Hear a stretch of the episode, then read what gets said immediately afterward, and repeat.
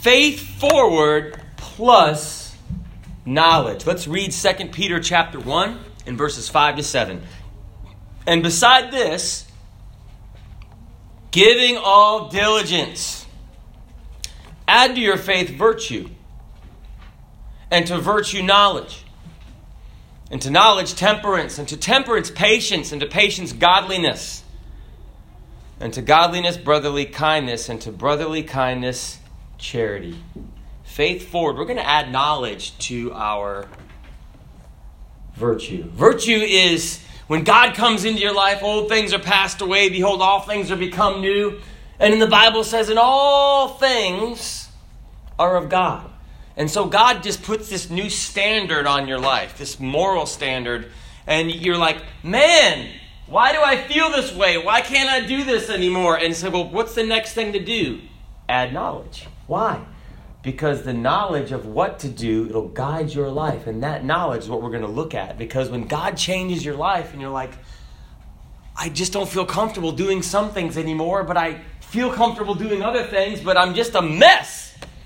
How do I figure it out? Add knowledge. So that's what we're going to deal with. So a husband reads this top selling self empowerment book, you know, be a real man. So he said, I'm going to put this stuff to the test. So he goes and finds his wife, puffs out his chest, and says, Woman, I've been reading up on some stuff, and things are going to change right now. Tomorrow morning, you're going to get up at 4 a.m. and cook me pancakes, grits, sausage, bacon, eggs, and freshly squeezed orange juice. Bet you didn't know that. And she said, No, sir. then you're going to get my shower going nice and hot and lay my towel out for me. Bet you didn't know that either, did you? And she said, No, sir. And then he said, Well, then, do you know who's going to dress me and style my hair after that? And she said, Yes, sir. He said, Who? She said, The man at the funeral home.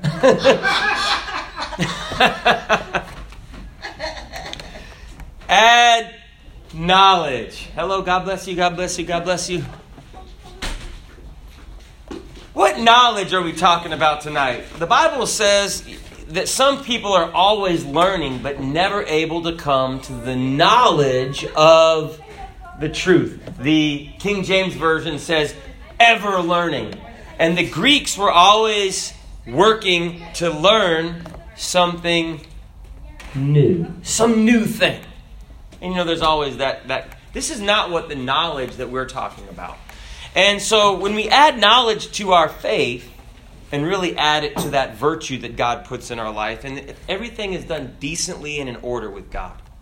I'd like to point out an illustration to share with you what we're talking about adding to our life. So, there's a lot of higher learning institutions in the world, and there are a lot of higher learning institutions in America. Does someone have a guess what is the top college or the top university in the United States of America? I mean, it's not a secret. Harvard, yes. Founded in 1636. Now, mind you, 1776 is when the United States came into being. This was 1636 with the intention of establishing a school to train Christian ministers. Did you know that? So, one of the original rules and precepts, now this was adopted in 1646 in the school that we call Harvard. Let every student be plainly instructed and earnestly pressed to consider well the main end of his life and studies is to know God and Jesus Christ, which is eternal life. And therefore, to lay Christ at the bottom as the only foundation of all sound knowledge and learning. And seeing the Lord only giveth wisdom, let everyone seriously set himself by prayer in secret to seek it of him. Wow. You can't write that now. That would be a microaggression to write that. Mm. But that was their original student precepts. Here's one more.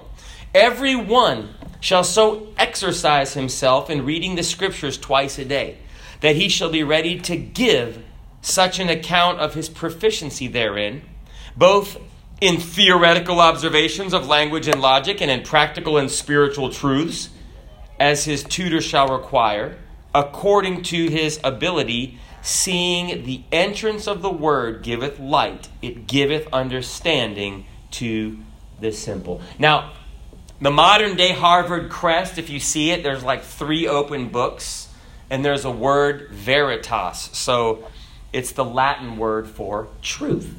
And so it's there's three open books, and it's V E R I and, and then T A S on the bottom book. And so Harvard's modern motto is truth. But did you know what Harvard's motto used to be? So there were three books Two were open, and the third one was closed, like if you set a book down where you can't see the pages.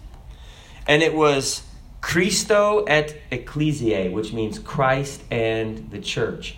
Truth in Christ and the church. And furthermore, two books, this isn't the way it is now, but it used to be this way. Two books were open, but the third one was flipped over. You know why? Because it takes a revelation of God to open up real knowledge.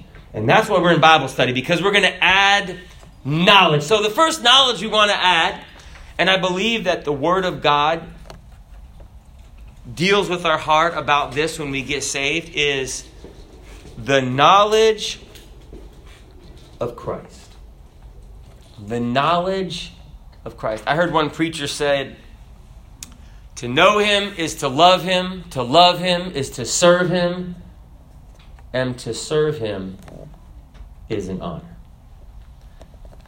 It's attributed to a man named Matthew Henry. He said, We cannot approve of the good and acceptable and perfect will of God till we know it. So we've got to actually know the Word of God. And one of the things that'll help you grow in leaps and bounds in your Christian walk is to read the Word of God. So, preacher, but there's so much else to do. But first, we have to find out about Jesus. Now, there was a verse of scripture in that Harvard student precepts, and it was John chapter 17 and verse 3. What does that say? John, the Gospel of John, chapter 17 and verse 3. And this is life eternal, that they might know thee, the only true God, and Jesus Christ whom thou hast sent. That is the main thing that we need to know when we're down here. If you read the Word of God, and we're going to get into that a little bit later, but if you read the Word of God, you'll find that there is a major theme in the Bible. Do you know what that major theme is? The major theme, and it's not hard to find out, it is a bloody book. And well, they're always fighting, and not, not that kind of blood, okay? It's a bloody nose book. It's not that type of blood. It's a bloody book from Genesis to Revelation. Why? The major theme in the Bible is sacrifice. A sacrifice of blood. And in the Old Testament, it says, without the shedding of blood, there is no remission. So we, we get our eyes on a just God that requires a sacrifice because sin, which is a transgression or a breaking of God's law, it invokes God's wrath because God is a holy God. He's a righteous God. And when we break the law, it is an assault on the very character of God. So, from the very beginning, I don't know if you remember this, but when Adam and Eve sinned in the Garden of Eden, they, uh, they sewed together. They weren't apes either. They knew how to sew, okay? Well, I guess that'd make me an ape because I don't really know how to sew. But they knew how to sew, and they sewed together aprons like fig leaves, right? So they had this like ghillie suit or something like that. I don't know, like a sniper, but they had this like, you know, leaf clothing. And uh, God, in his infinite wisdom, he didn't say, Good job, you know, and clap. No, he made them leather coats. I don't know if they were trench coats or if they were, but God made them leather coats. Where did he get them? Did he get them from Wilson's, that leather goods store? No. He sacrificed. Now, this was the first time that we really read about that. He sacrificed, God did, sacrificed an animal that was innocent. And the blood of the animal was shed in order to make a covering for man's sin. And then you read through all the Levitical sacrifices. First, through uh, in Abel was told he brought to God what a sacrifice of the flock.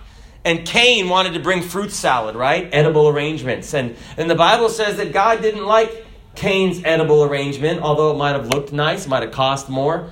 God was looking for that sacrifice. The theme of the Bible is blood. And it runs all the way through in the Old Testament. There's in the book of Leviticus, it says this sacrifice and this sacrifice, and you do this with the blood, and you do this with the blood, and you do this with the blood. And then when John saw Jesus Christ, John the Baptist, you know what he said? He said, Behold, he said, the Lamb of God.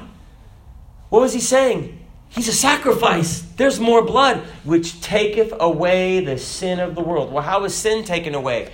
Through the sacrifice of an animal. So Jesus was that animal. Jesus was not an animal, but Jesus was just like a lamb that was going to be sacrificed for sin. And so you find that through the whole Bible, it's blood, blood, blood, blood. And you know, if you ever if you ever cut yourself, you stop and fix it, right? I remember I cut myself. I think I still I got a scar right here. I was using a Swiss Army knife, and I think it closed on me, and they're sharp. And uh, I got my mouth. I put it in my mouth. That's what you do, right? You you cut yourself and put your cut in your mouth, and it filled my mouth up with blood. And so I spit it out, and then I did whatever I thought to do, just put put it back in my, and I filled it up again, my mouth up with blood. It was a good sized cut. And then I spat that out, and then some other Marine walking by or a corpsman, he said, Hey, put direct pressure on it. Like, oh, and that's what you're supposed to do. You're supposed to put pressure on it. So I had to stop the bleeding. Well, you're not always thinking when you cut yourself, right? Blood can kind of fluster you sometimes. But the theme of the Bible is blood. The Bible said the life is in the blood. And, and after Jesus was uh, sacrificed the Bible says that it talks about the precious blood of Christ. And the gospel, we talk a lot about blood. We sing. What's the what's one of the major songs we sing? There's three of them, aren't there? Uh, Are you washed? Nothing but the blood. And power in the blood. It's like it's it's the theme of the Word of God. And when we get knowledge of that, we we're doing the next thing. What's the major person in the Bible? The major person in the Bible is Jesus Christ. The theme is blood, the person is Jesus. The Bible said, you don't have to go very far. In the beginning, God created the heaven and the earth. Was that God the Father, God the Son, or God the Holy Ghost? Who's the main person in the Bible? Jesus. Well, how do you know that Jesus created the heavens and the earth? Because the Bible says who created all things by Jesus Christ. In Ephesians chapter 3 and verse 9, Jesus created the heavens, Jesus created the earth. And then Jesus said, Let there be light. Well, how do you know that wasn't the Holy Ghost? Because in John chapter 1 and verse 1, it says, In the beginning was the Word.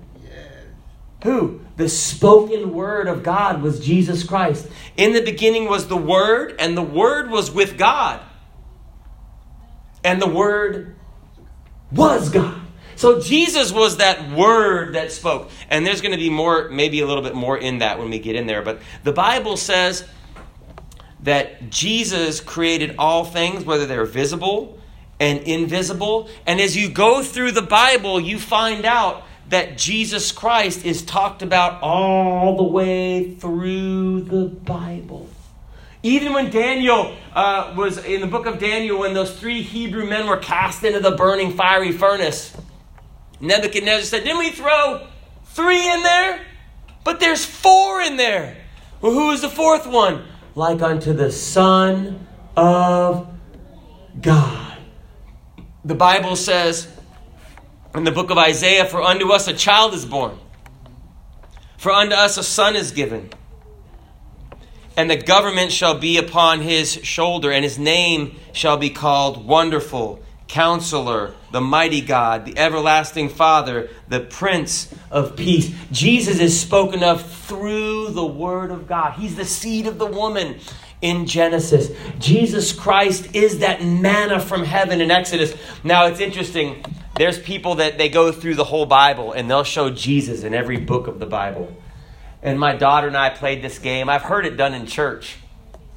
And uh, I'm not going to do it right now, but uh, preachers will do Jesus from A to Z. It's really awesome. And they'll go through the whole alphabet and they'll talk about a characteristic of Jesus Christ from A to Z. A, he's the Almighty. B, he's beautiful. C, he's Christ. D, he's a deliverer. E, he's eternal. F, he's faithful. G, he's God. That kind of thing. H, he's holy. He's healer. But and it goes all the way through. Well, did not Jesus say, "I am Alpha and Omega"? Now that was the first and last letter of the Greek alphabet. Jesus said, "I am A."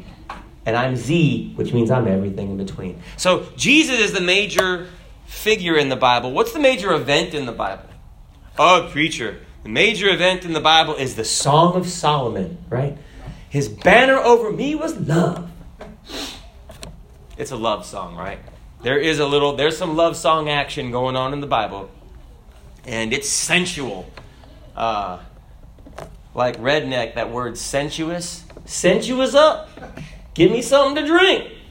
No, but the major event of the Bible, the major event well, if the theme is blood and the person is Christ, could not the only major event be the cross? The cross of Jesus Christ. Now, there's a lot of things that Jesus uh, does in the Bible. You know that the birth of Christ is important. You know, we're in the year 2021 because of the birth of Christ.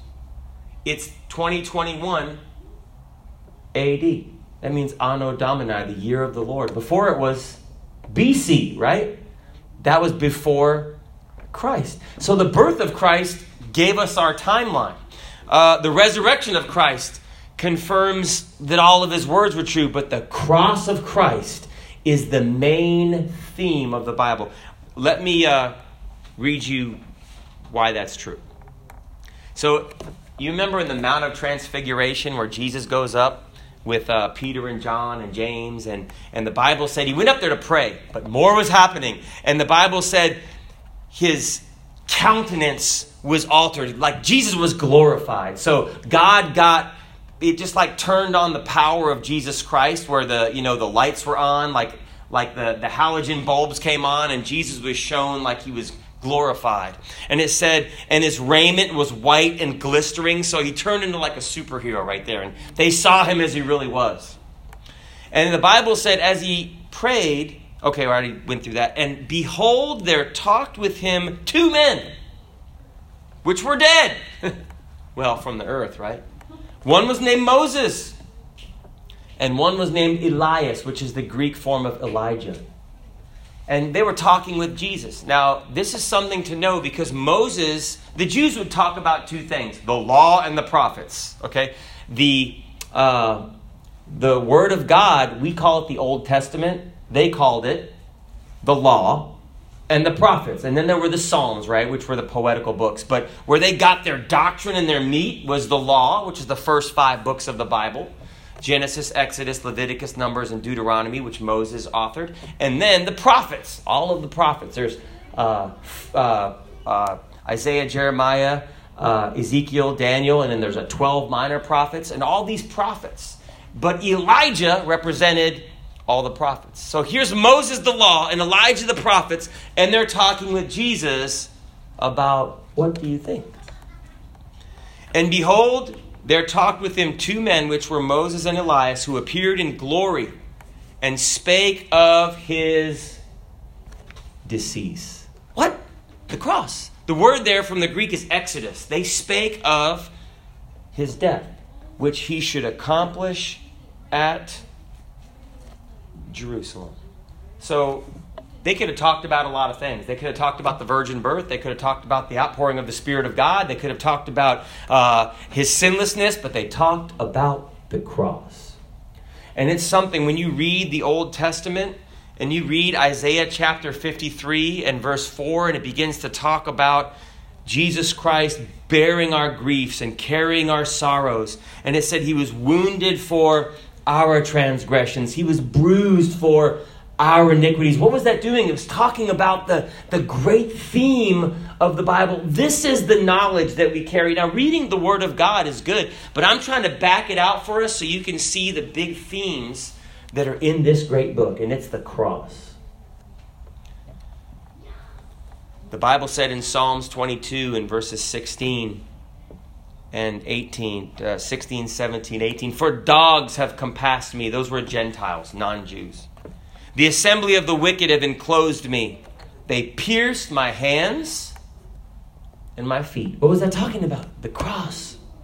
I may tell all my bones, they look and stare upon me, and my they part my garments among them and cast lots upon my vesture, which was fulfilled in the New Testament at the cross. In the book of Zechariah, the Bible says in chapter 12 and verse 10, and they shall look upon me whom they have pierced.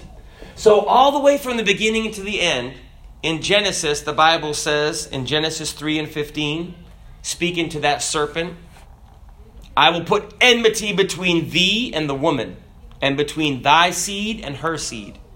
It shall bruise thy head, and thou shalt bruise his heel. Huh. What does that mean? That Satan's head was going to be crushed, but Jesus' heel was going to be bruised. What was that talking about? The cross, all the way back in Genesis. What about Revelation? Well, the main theme is the cross.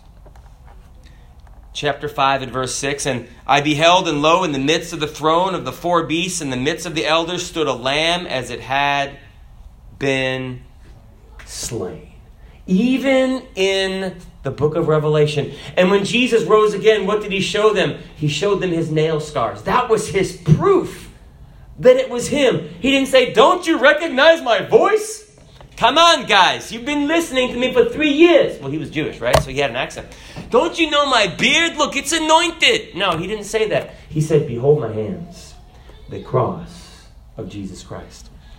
And when these disciples were going to Emmaus after Jesus had been crucified, Jesus walked up and, and he's like, What are you talking about? And you're sad. And they said, Art thou only a stranger in Jerusalem? So these guys are like, You don't get it. Now, they didn't recognize Jesus. But what were they talking about? And they talked about Jesus that was a prophet, mighty indeed. And the Bible said they condemned him to death and did what? Crucified him. They were talking about the cross. And it's the third day since these things happened. You know what Jesus did? The Bible says, Ought not have Christ, he began to speak to them in verse 26. Ought not Christ to have suffered these things and to enter into his glory? And beginning at Moses and all the prophets, he expounded unto them in all the scriptures the things concerning himself. So Jesus said, You guys need a, a, a refresher on the cross. It was the whole purpose that Jesus came to the world was to die so that we could be set free. So, adding knowledge of the Word of God, and the reason you read the knowledge, uh, read the Bible, and yes, it's good to read books and different things, but to have a bigger understanding that it's about the blood, it's about Jesus, and it's about the cross. The main theme, the main person in the main event in the Word of God. So, the second thing, which I've got five minutes to do two more points, we'll praise God. So, the knowledge of His love. Thank God He's a good God. Has anyone ever realized that God is a good God? You know, I always wondered how lightning worked, and then one rainy night, one rainy night, it struck me. So, but you know, sometimes you just tell me, oh, it's just not the Bible, but God loves me. The Bible says, but grow in grace and in the knowledge of our Lord and Savior, Jesus Christ. And when you learn about him, you learn in John 3:16, for God so did what?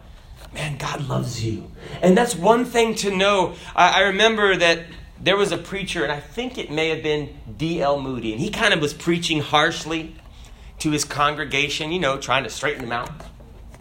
And someone said, There's a guy preaching across the, the, the, uh, the, the town.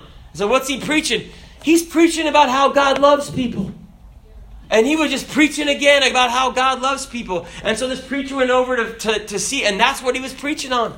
John 3.16. You know that God loves us. It's good to know that God loves us. And it said he didn't love, he so loved. And what was it? What did he do? The main theme, he gave his only begotten son. There's the crucifixion. God gave his son. If he could have done anything else, so, but what if God, could God get me this? God can get you that and more. Because God gave his only begotten Son. He saved us through his death. What could he do with us through his life? God can do it.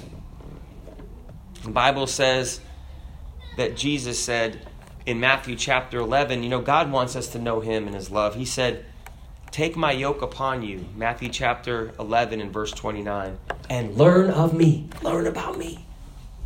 And you know, that's one of the real things that's to when you walk with God is to learn about Him, to learn about His love, to learn about His forgiveness. You know, forgiveness, it's easy to talk about, but it's hard to give it, isn't it? Mm-hmm. It's easy to say, you need to forgive that person. But what about when it's us? Hmm. Jesus said, learn of me. He said, I'm meek and he said, I'm lowly of heart. God will teach us not only to learn of him, but to emulate him.